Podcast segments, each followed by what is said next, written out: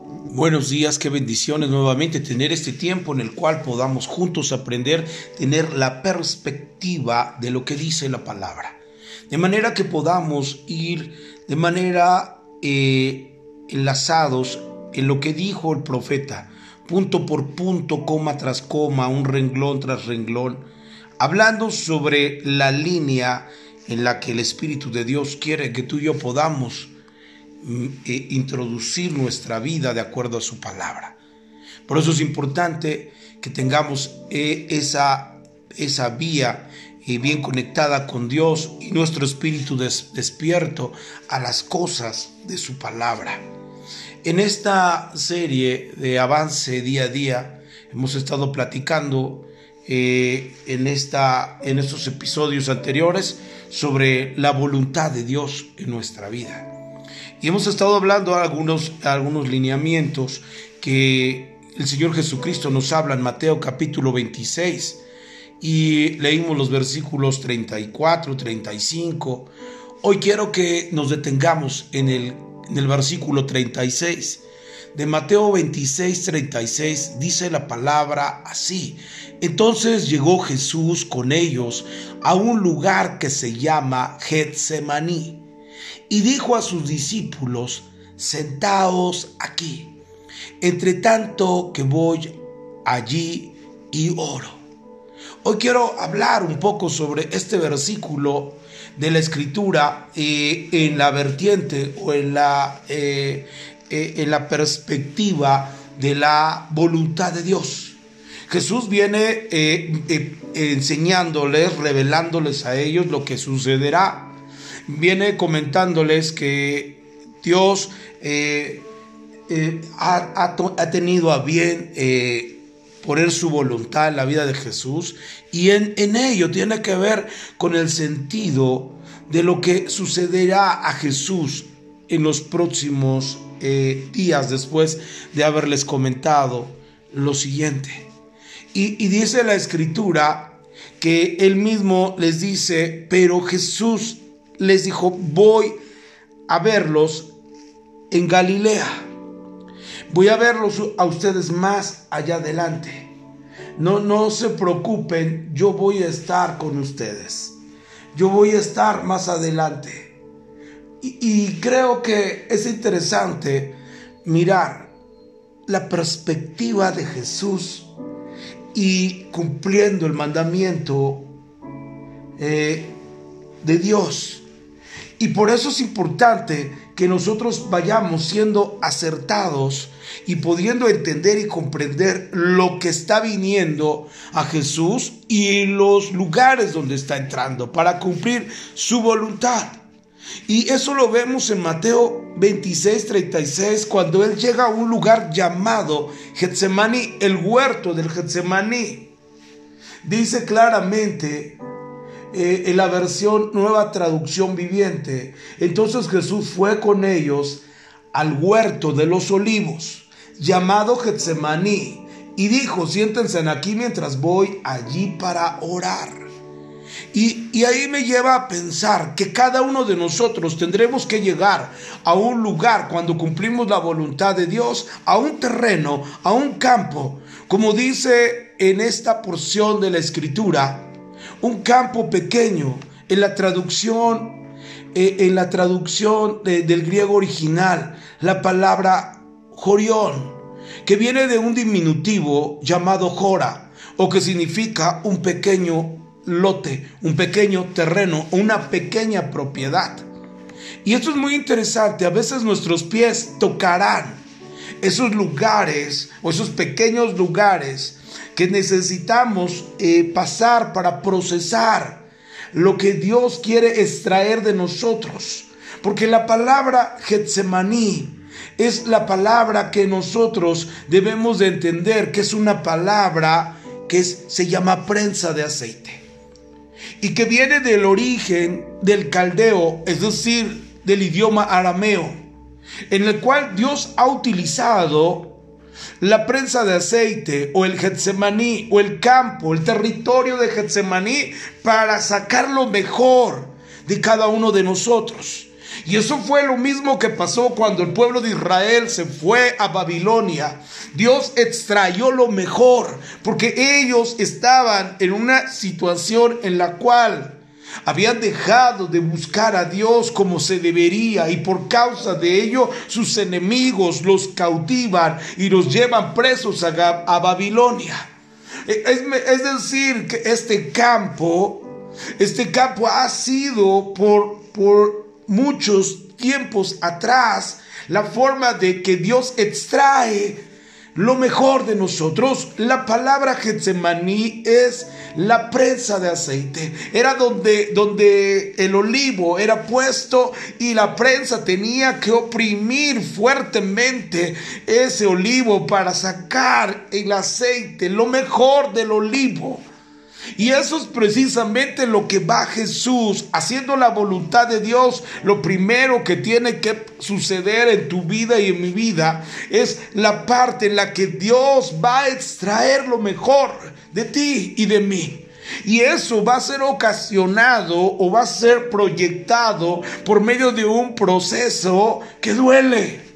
Un proceso que muchas veces quisiéramos evitar. El mismo Señor Jesús lo dice en los siguientes eh, versículos donde hablaremos mañana y, y el día viernes. Estaremos pendientes a la forma en la que Dios quiere sacar lo mejor de ti. Y la palabra Getsemaní, el huerto, la prensa el pequeño territorio, el pequeño lugar que nuestros pies tienen que pisar algunas veces para poder sacar lo mejor. A veces queremos sacar lo mejor en los tiempos de felicidad y de alegría. La realidad es que no funciona. Funciona más cuando empieza a ser procesado tu corazón, empieza a ser tu corazón eh, exprimido Empieza a, sacar lo mejor, lo, lo profundo de ti, lo mejor de ti. El aceite fresco, la unción proviene precisamente de esos procesos tan complicados. El pueblo de Israel fue tenido que llevar a cautiverio por un hombre llamado Nabucodonosor. Y ese hombre llamado Nabucodonosor era un hombre que no temía a Dios y que después Dios tiene que tratar con él fuertemente hasta que él mismo tiene que venir a Dios Todopoderoso tomando palabras de que Él es el Dios verdadero. Sin embargo, Dios usa instrumentos, usa personas para, para, para para golpear a veces tu corazón, para, para que ellos mismos te pongan esa parte. Y podemos decir que parte de la traición que Jesús tuvo de, de, Judas puede haber sido la parte esencial de Getsemaní. Porque a veces pareciera que vemos a un Jesús que, que está eh, eh, en la última cena y de repente Judas le pregunta y le dice, eh, ¿quién te entregará? Y él, le dice, pues quien moje conmigo su pan. Y él sabía evidentemente Jesús quién le traicionaría. Sin embargo, él queda callado. De manera que la gente pueda decidir su propio camino. Ese es el, ese es el punto. Y entrar en el Getsemaní es tratar de triturar tu vida para poder extraer lo mejor de ti. Y muchas veces tendremos que callar en aquellas situaciones que sabemos que sucederán en el, tenor de la traición, como pasó con Jesús. Jesús estaba, estaba en la última cena, en la comunión, partiendo el pan, en un tiempo de comunión con todos sus discípulos. Sin embargo, había uno que ya había entrado Satanás para traicionarlo. Y es ahí el punto en el que una traición puede traer un sentido de entrar en esa prensa llamada Getsemaní, en la cual oprime, hay una hay una forma que está oprimiendo, que te está haciendo que, que pierdas quizás el control. Pero es importante que a veces para cumplir la voluntad de Dios necesitamos estar ajustados nosotros para poder cumplir su voluntad. Por eso es muy interesante que lo primero que pasa con Jesús es entrar en ese terreno. Y muchos de nosotros entraremos en esos terrenos. Cuando queremos cumplir la voluntad de Dios, entraremos en terrenos que para nosotros pareciera ser que no provienen de Dios. Sin embargo, el Señor saca lo mejor de ti y de mí en esos tiempos, en esos terrenos. Y eso es lo que le dijo Jesús a ellos. Voy a ese lugar, voy a tocar ese territorio, mis pies pisarán esa parte. Pero les dice a sus discípulos, y esto es muy interesante, porque un líder o una persona que está al frente o un pastor o como o cualquiera de los cinco ministerios siempre tiene que ser paradigma para la gente que viene detrás. Y ahí Jesús entra a Getsemaní y va con sus discípulos y les dijo a sus discípulos, sentaos aquí. O sea, lo que está tratando de decir es, aprendan, aprendan lo que deben de hacer después ustedes. Tengan en consideración que, hay un paradigma, hay un ejemplo en ustedes que está entrando a una dimensión que, que, no es conocida, pero que necesita, necesita poner sus pies en ello. Una realidad, una realidad viviente que tiene que pasar y que después cada uno de ellos tendrá que pasar. Y les dice, sentaos aquí entre tanto que voy allí y oro. Y ahí está lo que yo quiero que usted entienda. Esta, esta, esta vida, la, que Dios ha puesto en, tu, en ti y en mí, muchas veces tendremos que pasar para momentos difíciles para ser extraídos de lo mejor que tenemos. Y a veces mucha gente va a recibir la bendición de lo que tú en momentos difíciles, en momentos de una prensa que te exprime, pero sacarás lo mejor de ti, el aceite, la unción maravillosa que puede bendecir a la gente, que puede, que, la unción que puede romper yugos en las personas. Y a veces necesitamos pasar esto. Jesús tuvo que pasar esto para que tú y yo pudiéramos tener libertad para que en la cruz Dios nos diera la, habilidad de absolver toda, toda condena sobre nosotros. Y claramente dijo el apóstol Pablo, fueron clavados nuestros pecados en esa cruz y perdonados.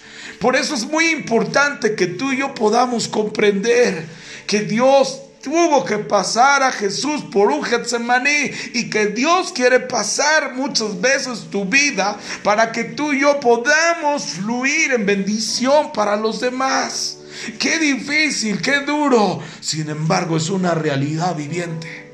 Pero hoy en día necesitamos pasar por eso. Aunque nuestra mentalidad y corriente de este mundo es que no suframos, que no vivamos tiempos difíciles, que parezcamos que todo es felicidad. Sin embargo, la escritura dice que necesitamos pasar por esos campos que son territorios pequeños. Es decir, que son territorios no tan lejanos que vivir, sino una forma en la cual podamos ingresar. Un campo pequeño, un lugar pequeño que pasaremos, pero que necesitamos ser procesados a través del Getsemaní. A través de esa parte, de esa palabra tan pequeña, prensa de aceite. Dios quiere sacar lo mejor de ti. Y este tiempo al hacer la voluntad de Dios, eso es lo primero que Dios está tratando en ti en mí. Está tratando de sacar lo mejor. Y está a punto del Señor de terminar procesos en cada uno de nosotros. Pero necesitamos entrar en la prensa aceite. Por eso es muy importante que tenga esto en su mente y en su espíritu y en su corazón. Quiero hacer una oración. Señor, gracias por esta palabra. Gracias por tu verdad, por tu poder, por tu misericordia. Gracias, poderoso Señor. Gracias por este tiempo tan maravilloso, por estas mañanas que podemos disfrutar de tu presencia. Señor, gracias aún por el Getsemaní, gracias Señor por, por esa prensa de aceite, por esa prensa, Señor, que a veces nos tritura, pero que nos va a ser de bendición para mucha gente. Padre, gracias por esta hermosa mañana, gracias por la unción de tu Espíritu guiándonos. Gracias, Padre Dador, porque este día nos lo vuelves a regalar, Señor, como una nueva misericordia que tenemos que vivir. Gracias a ti toda la gloria y la honra por los siglos de los siglos. Amén. Amén. Que Dios les bendiga, que tengan un excelente día miércoles. Hasta luego.